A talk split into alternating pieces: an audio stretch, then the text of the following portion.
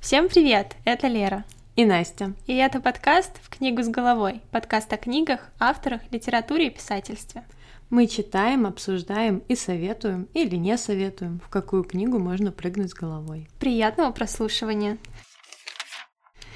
И, ну что ж, наконец-то мы пишем этот выпуск. На часах уже почти час ночи. Последний час мы просидели, придумывая начало этого выпуска, но в итоге решили импровизировать. А, мы не придумали начало, но определились графиком выхода выпусков. Будем публиковать их три раза в месяц с перерывом на то, чтобы успеть побольше почитать или дочитать то, что уже долгое время ждет своего часа. Да, на самом деле, потому что и у меня и у Насти накопилось довольно много книг, которые просто стоят. У меня стоят огромные талмуды, на которых, ну, недели недостаточно, поэтому мы решили делать так. Сегодня мы обсудим, о чудо, а, не автофикшн, а художественную литературу. Это будут «Хлеб с ветчиной» Чарльз Забуковский и Эмиль Золя с «Черевом Парижа». Ура! Да, мы обе рады этому факту. Сегодня моя очередь начинать. Как-то у нас так получилось, что мы с Настей меняемся из выпуска в выпуск. Поэтому начну сегодня я. Моя книга как раз-таки это «Хлеб с ветчиной» Чарльз Забуковский. Вообще, говоря о плюсах художественной литературы, э, многие люди довольно часто говорят о том или ином авторе как о приятном собеседнике ну, довольно частое явление, когда ты слышишь о человеке, ну, от человека отзыв на какую-то книгу, и он говорит о том, что для меня эта книга или вообще повествование в этой книге как было поговорить как... с другом. Да, да, да, да, да.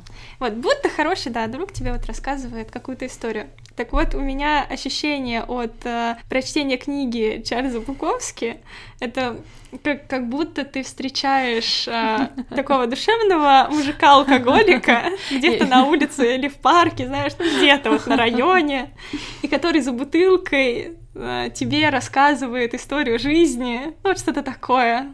А ты его даже не спрашивал. А ты его не спрашиваешь, а он просто тебе раз рассказывает, плюс это приправляет еще какими-то своими, знаешь, а, упадническими или какими-то такими странными взглядами на жизнь. Учит жить еще тебя так Советы. наставляет, наставляет. Да, вот да. что-то примерно такое. Вообще «Хлеб с ветчиной» — это хронологически первая книга из его автобиографического цикла. Это история от первых воспоминаний героя до его устройства на работу, ну, можно сказать, буквально от первых лет жизни до молодого человека в 20-летнем возрасте. Тут нам повстречаются абсолютно разное. Здесь будут и спорт, драки, подростковые прыщи, подростковые проблемы, там, увлечение книгами и какой-то первый сексуальный опыт. И все это описано как-то очень легко и на самом деле затягивающе, хотя там довольно специфичный язык, ну, в принципе, если вы читали э, Буковский, то представляете, о чем я говорю. Да, но если... дед хорош. Но он хорош, да, и он затягивает. Я говорю, я прочитала буквально за там два вечера у меня ушло. Ну, ну я, я примерно так же, да, читала. Она небольшая, но можно сказать так. Ну, там в основном просто все, по-моему, на пряморечии и диалогах, поэтому это читается ну, довольно-таки да. быстро. Хотя я много раз прерывалась, отправляла э, сообщение Антону, где типа я такое прочитала. Это какой-то кошмар. Почему я прочитала это? За что? А, но теперь пока я пошла еще почитаю. Да, да, да, да, да, да. Хотя, казалось бы, обычная история, но хорошо написано, что ты прочувствуешь все мотивы, переживания героя, которые хотел донести автор. И после прочтения вопросов о том, как он пришел к такой жизни, в общем-то, ну, не остается. Интересно и больно следить за изменениями, происходящими с ребенком, что он видит э, хорошее вокруг, но потом превращающегося в циника, социопата, которым его сделала семья и среда, которая его окружала. Повествование идет от э, лица Генри Чинаски. Книга начинается с первого воспоминания автора, как он сидит под столом во время какого-то праздника и прячется от людей. Люди ему неинтересны. И это отношение к людям будет с нами до конца произведения. Но главного героя никак нельзя назвать злым, социопатом. Это довольно легко читается на самом деле в его характере. Далее он описывает свою семью.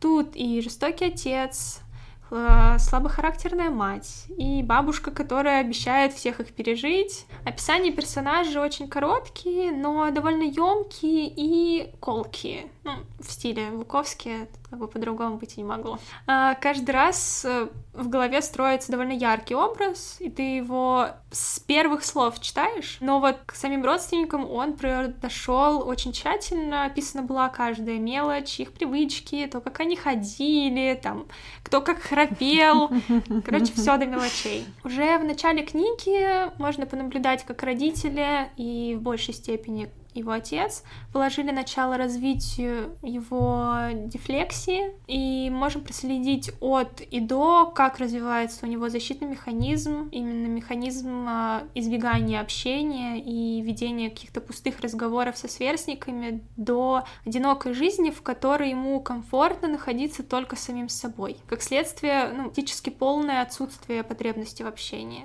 то есть ему никто не был нужен. В конце он даже, сейчас будет цитата, говорил, мне было совсем не по душе то, что я видел впереди. Я был мизантропом, не ненавистником, но мне нравилось одиночество. Я всегда был лучшей компанией самому себе. Наверное, тут можно утверждать, что налицо психологическая травма, но, знаете, при этом герой проявляет любовь к жизни, и даже напротив, он до последних страниц сталкивается с размышлениями, которые демонстрируют то, как когда-то э, ненавидящий собственное существование, вообще себя и переживший насилие в детстве ребенок трансформируется в морально сильного человека, который путем рефлексии принимает себя таким, какой он есть. М-м, тоже фразу приведу сейчас в пример. А, я сидел, пил и думал о самоубийстве, но я чувствовал странную любовь к своему телу, к своей жизни. Покрытые рубцами и шрамами, они все же были моими. И это он часто повторял, особенно к концу, и когда он уже остался практически один, он изолировался как-то от а, близких, от друзей, и... но при этом он, наоборот, э, говорил о том, что я не отдам свою жизнь, я за нее еще поборюсь, и даже если она будет такой, она будет моей.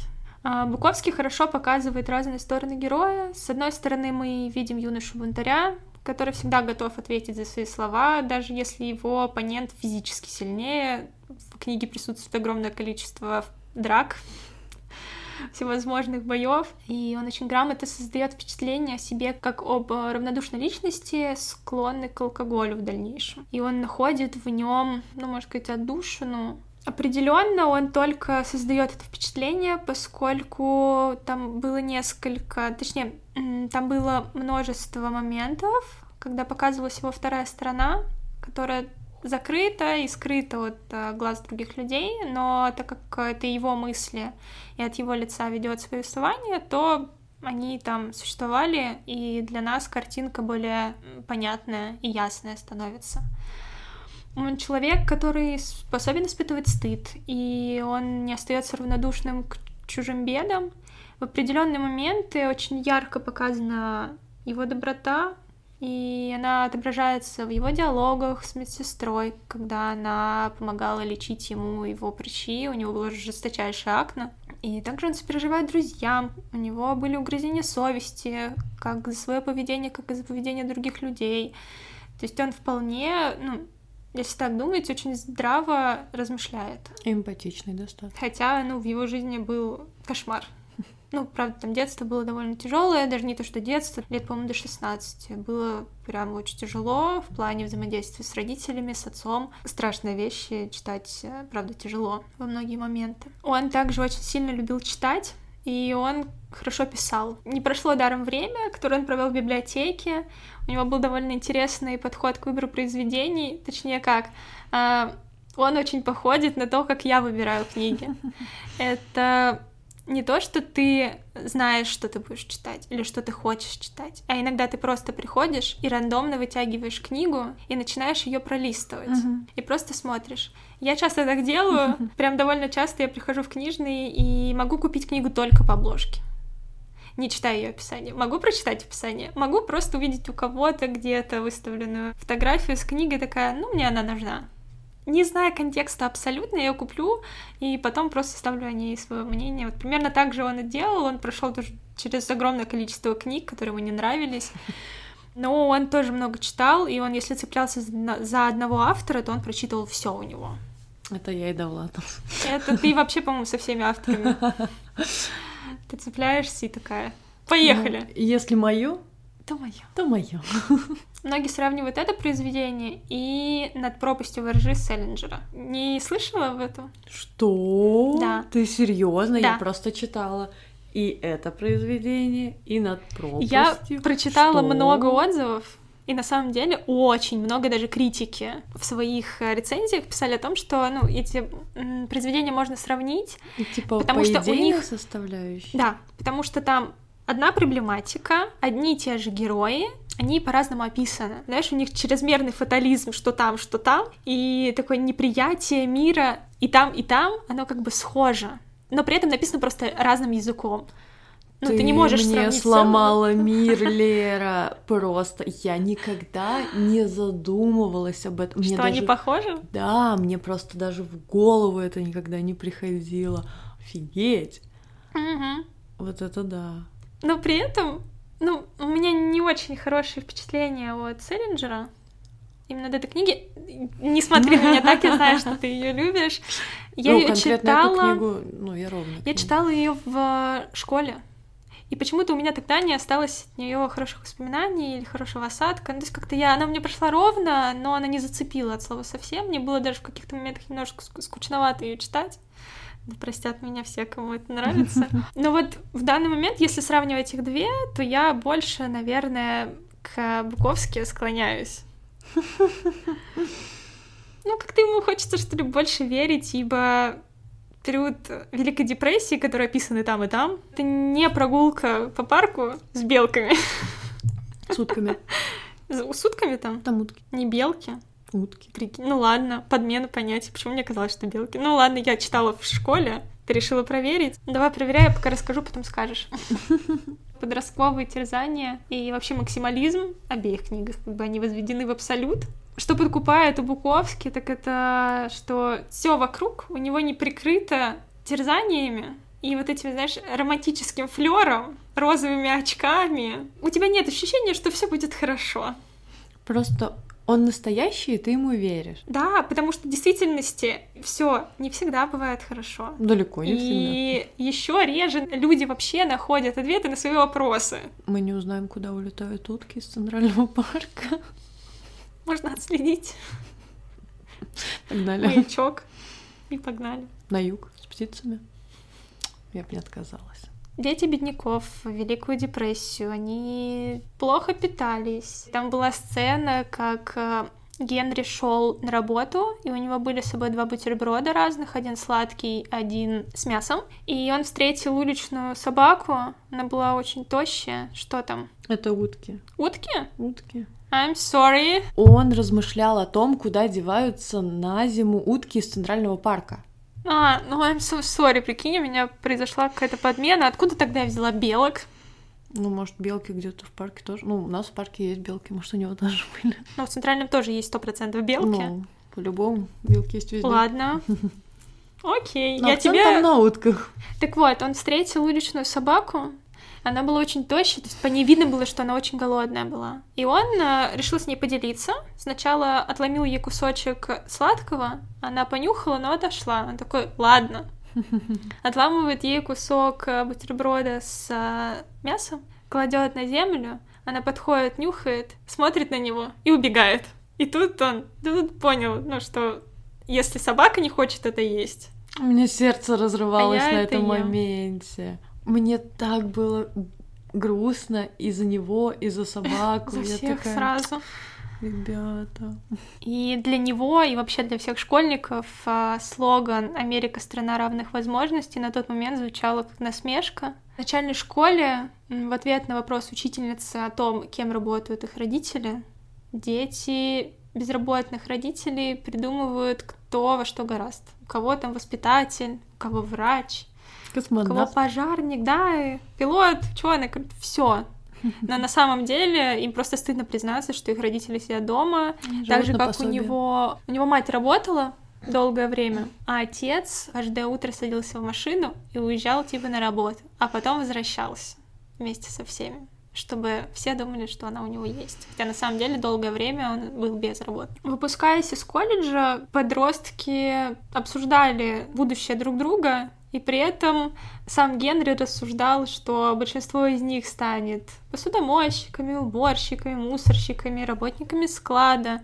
Ну, и в конечном итоге он пошел тоже работать складским рабочим. Он еще учился в а, дорогой школе, там было много обеспеченных детей, и он на все это смотрел. И потом, вот когда он пошел работать работником склада, он встречал их там, и они ну, смотрели на него с высока. Он а, не хотел чего-то добиваться в жизни, поэтому он как бы, ну, ладно, а с другой стороны его задевало, что они вообще на него смотрят. С детства его преследовало чувство тошноты, и с возрастом, он тоже об этом очень много рассказывал, он только усиливается, и еще больше и больше и больше он разочаровывается во всем, что вокруг, разочаровывается в себе, разочаровывается в работе, во всем. Ну, с учетом того, что ему дам 20, а то и меньше лет, когда все это происходит, это какой-то такой юношеский максимализм О, и вот это неприятие всего.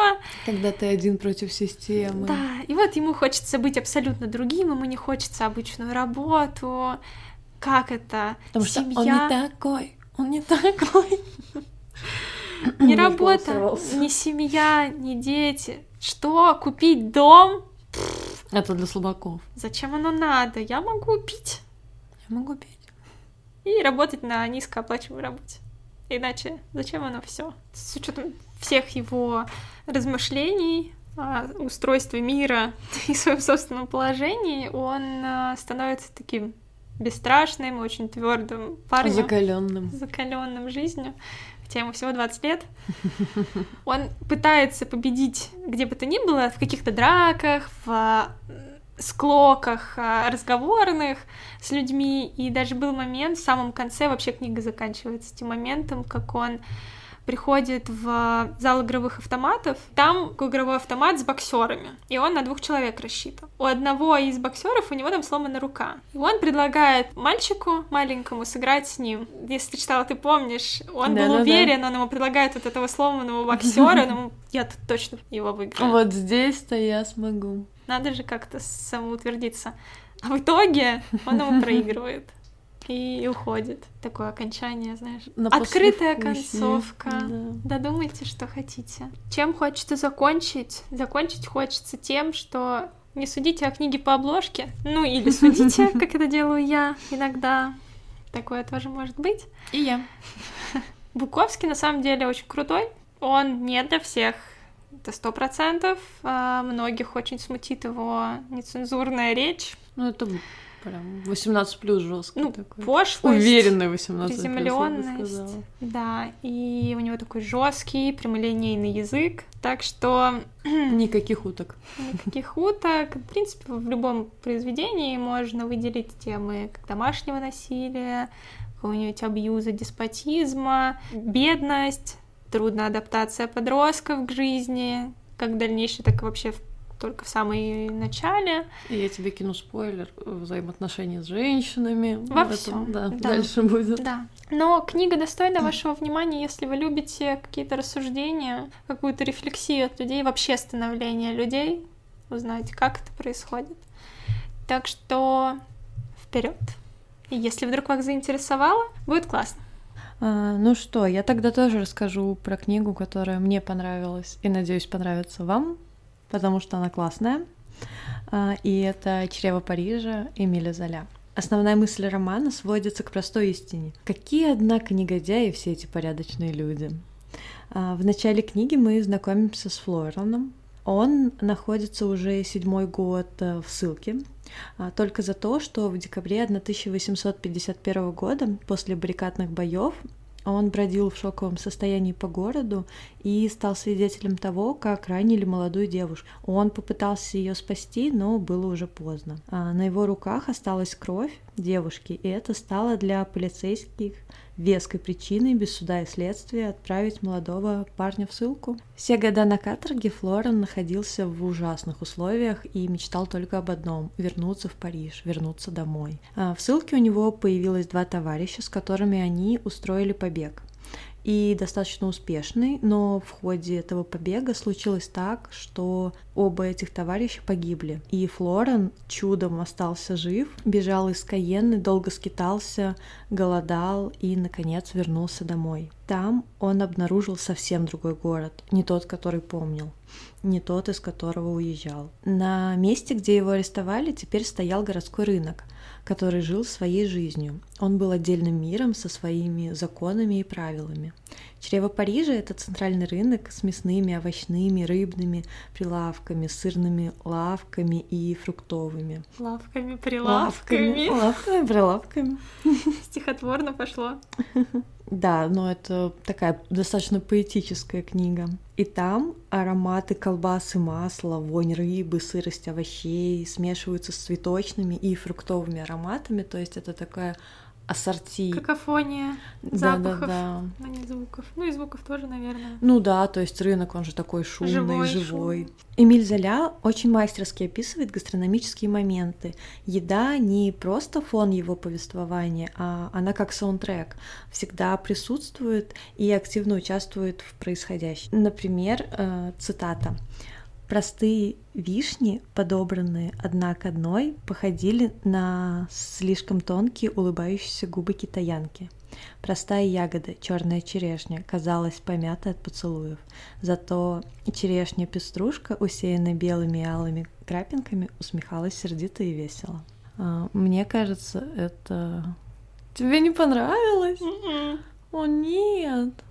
Ну, как-то это чересчур слишком перегружено фрукт или ягоду представлю там. Ну, короче, как-то... О, это очень витиевато, да, да, да.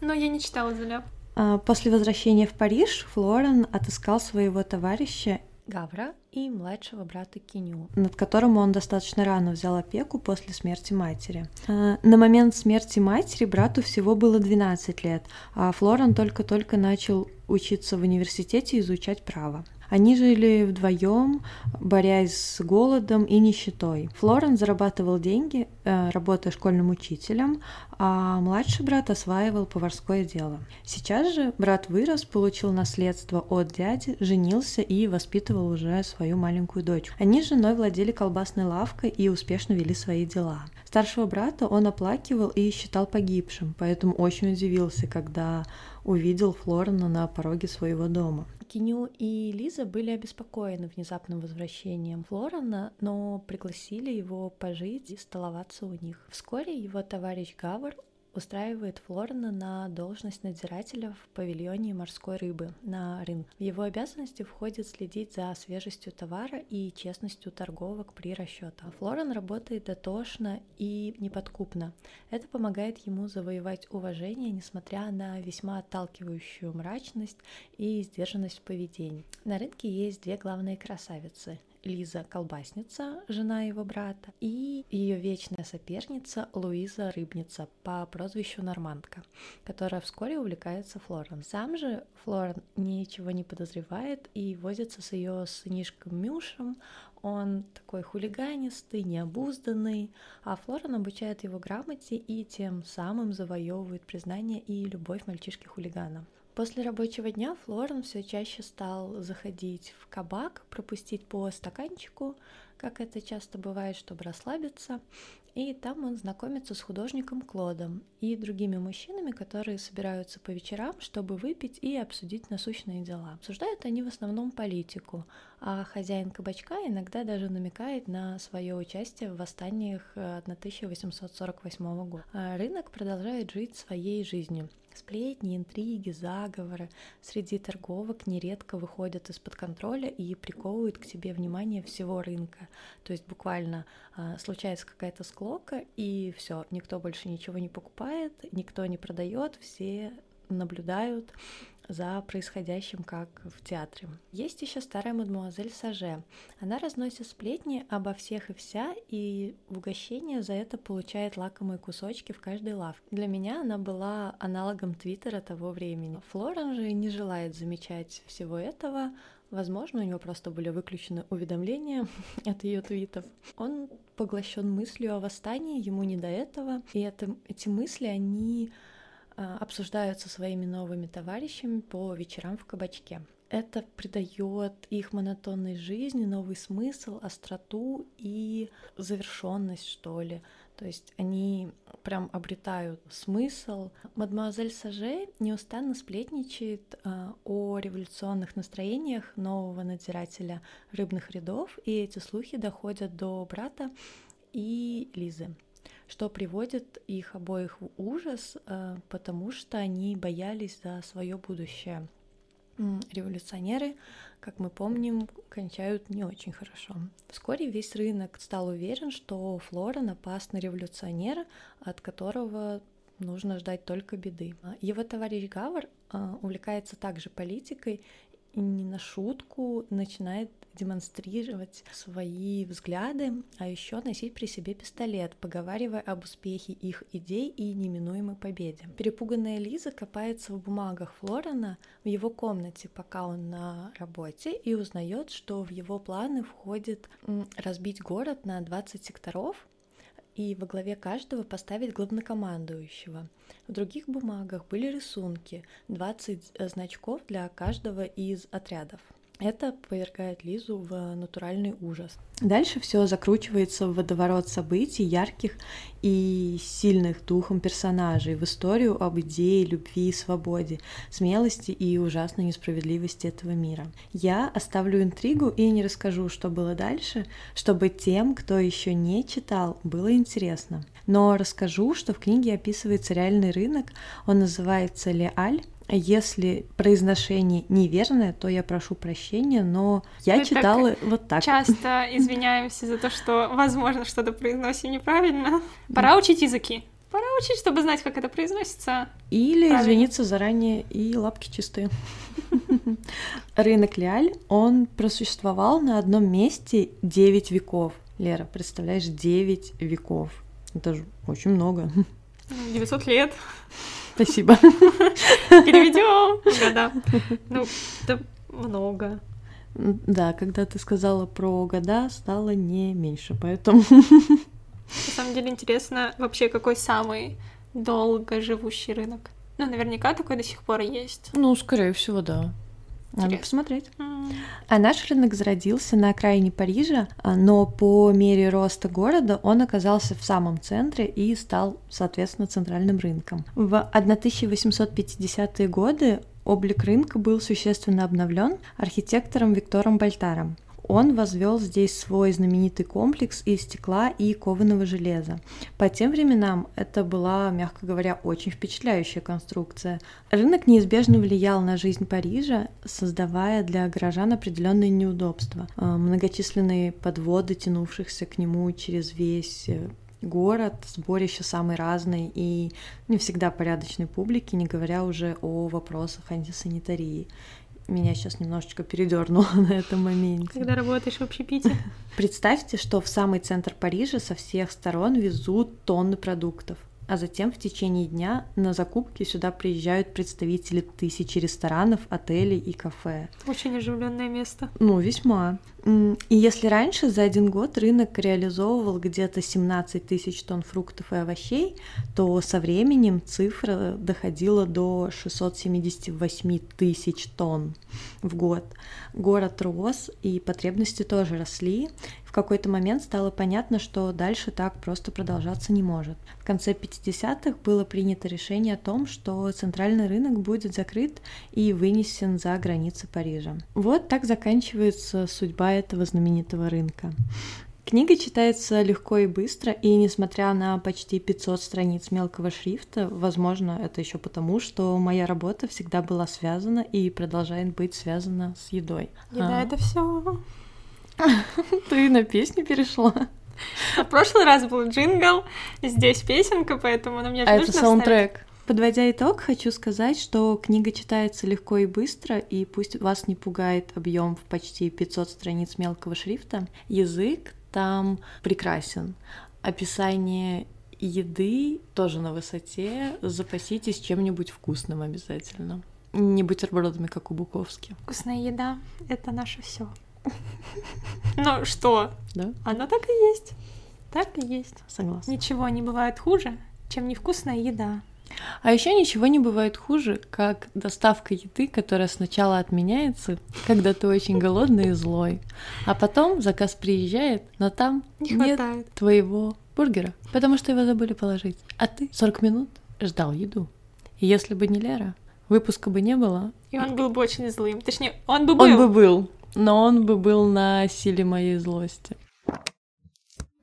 Спасибо за прослушивание. Напишите нам, если вам понравилось. Даже если не понравилось. То тоже напишите. До новых встреч. До новых книг. Пока. Пока!